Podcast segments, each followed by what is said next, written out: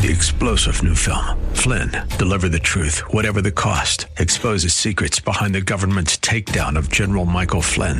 Flynn knew what the intel world had been up to. He ordered the first audit of the use of contractors. This set off alarm bells. He told the truth. He was the most dangerous person for Donald Trump to hire. They had to get rid of Flynn. Flynn, deliver the truth, whatever the cost. Available now. Watch it today. Go to salemnow.com. Salemnow.com. Hey, thanks for listening to the Town Hall Review with Hugh Hewitt. Our podcast is sponsored by Alliance Defending Freedom. ADF provides help at no cost to those whose liberty is being violated, but they can't do it without your help. Call 800 691 8969. That's 800 691 8969. Or visit townhallreview.com. Joined by the Master of the Senate, Senate Majority Leader Mitch McConnell. Uh, uh, welcome back, Leader. It's great to have you. Congratulations on another win, provided that the House actually passes it tomorrow. Well, thank you. I think the House will. Apparently, they have to uh, call back a bunch of people to do it. But look, that's uh, that's what we ought to be doing. And in fact, next time we act on one of these bills, I've said uh, the full Senate needs to be here, and we need to be back in session. Now, Speaker Pelosi took to the podium yesterday and said an astonishing thing, which I want to play to you to get your reaction. Cut number 19, Speaker Pelosi yesterday. We have to, we have to uh, insist on the truth. And that is why we're going to open up our great economy. Everybody's restless. Cabin fever has, has set in in many ways. Now, Mr. Leader, I want to insist on the truth. You proposed this two weeks ago, the Paycheck Protection Plan replenishment. She has blocked it for two weeks. Is that not the truth? Yeah, that's a fact, an indisputable fact. And uh, a 12 day delay, uh, when we ran out of um, money for this popular uh, small business program, the demand was enormous. Uh, they wanted to extract other things. Fortunately, what they wanted to extract the most I refused to go along with, and the White House backed me up, and that was we're not yet ready to just send a blank check down to states and local governments to spend any way they choose to. Uh, we had a tranche for them in the first bill, the $2.2 trillion bill. It has to be coronavirus related.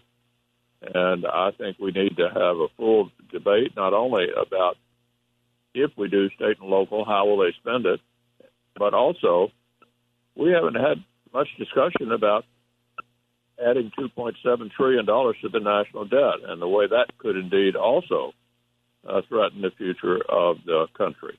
Look, the only solution to this ultimately is to begin uh, to open up. I was encouraged the White House task force uh, set up uh, phase one. Uh, many governors are now looking at beginning to carefully reopen. And I think that's the only way we can ultimately solve this problem is to begin the process of getting back to normal. Now, Leader, I haven't been on the radio as long as you've been in the Senate, but it's close. And since I've been on the radio, I've been warning people that pension funds for public employees are dangerously underfunded. And I know that the Speaker and your colleague Chuck Schumer want to pour money into these funds, but they need to be reformed. I, I mean, some of the benefits they grant are ridiculous. I don't think any public employee, even a, a great teacher of 30 years, should make more than a colonel in the Army or the Marine Corps who served 25 years or a captain in the Navy. I, I just think they're out of control. Will you insist on reforms of state pension plans if they get replenished by the next bill? Well, we will certainly insist that anything we borrow to send down to the states is not spent on solving problems that they created for themselves over the years uh, with their pension programs. Uh, let me ask as well about the problems of liability, uh, Mr. Leader. I've talked to businesses all morning long and all week long, and they're afraid that when they reopen, the plaintiff's bar is going to descend on them and blame them for COVID. Now, I'm an old lawyer and you're an old lawyer. We know that foreseeability is part of tort law, and there is no foreseeability here. But do you think there ought to be federal preemption on this issue so that all cases are in one location, maybe D.C. or the Second Circuit, and they're governed by one standard? Yeah, I think that'd be a good idea. Now, the difficulty of achieving that with the Democratic House, you can understand. Uh, they are a wholly owned subsidiary of the plaintiffs' bar and rarely do anything that uh, discourages litigation. Generally speaking, they're trying to create more litigation. So I don't want to get your hopes up that this very necessary step could actually be achieved with a Nancy Pelosi led House. I think you might be able to trade off if you allow them to sue the state owned enterprises of China and the WHO uh, uh, and the CCP of the PRC. You might be able to switch out liability for the people who actually caused this and keep American businesses safe of the swarm because you and I both know what's going to happen as soon as businesses reopen. The plaintiff's lawyer is going to serve papers the next day. Yep, I'm, I'm afraid that's what we're uh, anticipating. And if I thought there was a way to stop that practically with uh, with a Pelosi-led House, believe me, I'd be uh, clamoring for it. Well, maybe her constituents will. There are enough small businesses led by liberals; they might agree on this one.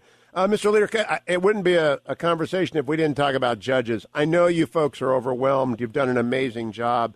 But our friend Senator Graham, we we got to get him holding some hearings for Rick Richmond and and nominees like John Flynn who aren't even up there, and votes for Mark Scarsi. California's out of judges. When are we going to get back to hearings and votes? Well, the current plan is to go back in session on May the fourth. I haven't seen anything that would discourage uh, me from doing that. And as soon as we get back in session, we'll start confirming judges again. We need to have hearings and we need to confirm judges. You, you and I have discussed this before. Uh, my motto for the year is leave no vacancy behind. That hasn't changed. The pandemic will not prevent us from achieving that goal. Uh, that that is music to my ears. Now let me talk to you about FISA reauthorization. Attorney General Barr was on the show yesterday. Most of the attention was paid to his comments about states and they're running the risk of violating civil liberties. We can come back to that. But he also warned that the Communist China uh, uh, Chinese Party has upped their espionage against the United States. I, I don't know what's happened to FISA. I just know that we need tools that are appropriately employed. Where is that debate right now, Mr. Leader? Well, the Attorney General is taking a look at it and is going to be making recommendations. And if reforms need to be made, uh, we'll do it. What the Democrats, however, want to do is to basically dismantle it entirely. I think it has been an important tool to help keep us safe. We can reform it, but I don't want to eliminate it. Now, uh, are you concerned that the Chinese Communist Party is going to act aggressively as the world comes to understand that they are behind this virus's spread? Yeah, it's a, it's a big problem. Um, for those who had doubts about the way China operates, I think those doubts have been overcome by the experience, the lack of transparency, the, actually the lack of telling the truth that uh, exacerbated this uh, pandemic. And it, that's what happens when you run a society that discourages uh, openness and free discussion and um, it's a very different approach uh, to life and to governing than we have in the West. Uh, the president tweeted out a few moments ago that I have instructed the United States Navy to shoot down and destroy any and all Iranian gunboats if they harass our ships at sea. There's obviously a predicate there, Mr. Leader. Have you heard about what it is? No, I haven't. But, you know, the Iranians act out uh, periodically, and I think the president's had a very restrained approach. But if you start uh, shall I say, getting in our space, or in the case of uh, Soleimani, if you're responsible for killing Americans, then you could expect uh, a significant response, a measured, measured but significant response. Now, leader, I want to go back to, to legislating in the environment in which we are in. I know when you put the CARES Act together, you use task force, you use some of your best people like Marco Rubio. Uh, I have great respect for Lamar Alexander a lot of the state governments are going to be smashed up by this, but there is no Chapter 8 in the bankruptcy code. Who are you going to, ta- you know, for states? Uh, no states can go bankrupt. Local governments can go bankrupt and reorganize. Who are you going to task to lead the effort on deciding what to do or not to do for the states?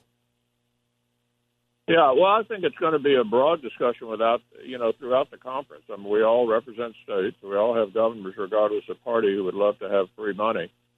And I, that's why I said yesterday we're going to push the pause button here because I think this whole business of additional assistance for state and local governments needs to be thoroughly evaluated. You raised yourself the important issue of what states have done, many of them have done to themselves with their pension programs, uh, there's not going to be any desire on the Republican side to bail out state pensions by borrowing money from future generations. So this is a much bigger conversation than we've had uh, providing assistance for small business because the government shut them out, put them down, put them out of business, or assistance to hospitals which are overwhelmed by the COVID 19 uh, disease. This is a very different decision. Uh, these are all taxing authorities, just like we are. And I think that's why we need to have a, a fulsome uh, conference wide discussion among Senate Republicans before we go down this path. I agree. I, I think people do not understand how badly mismanaged some states have been and their unfunded liabilities. And if they were in the private sector, they would have to reorganize under the bankruptcy code. But there is no bankruptcy code chapter. Do you think that we need to invent one for states so that they can discharge some of these liabilities that were put in place by previous governors? Like, I mean, Jerry Brown ran ran a giveaway program for public employee unions that was just astonishing, and as did Gray Davis, as did you know, it's just a lot of Democratic governors. Uh, Illinois is probably the worst, in Connecticut, they've just given money away for years to people who aren't working. Yeah, I, I'm. In, I would certainly be in favor of allowing states to use the bankruptcy uh, uh, route. It's to save some cities, and there's no good reason for it not to be available. Uh, my guess is their first choice would be for the federal government to borrow money from future generations to send it down to them now, so they don't have to do that. Uh, that's not something I'm going to be in favor of. Now, I want to close, Senator McConnell, by talking about judges again. I raised a hypothetical with Attorney General Barr yesterday, which he was not comfortable with, but I need an answer to, and I think a lot of federal judges who, who could retire need an answer to it. They would retire if they knew they could revoke their retirement if their replacement wasn't confirmed.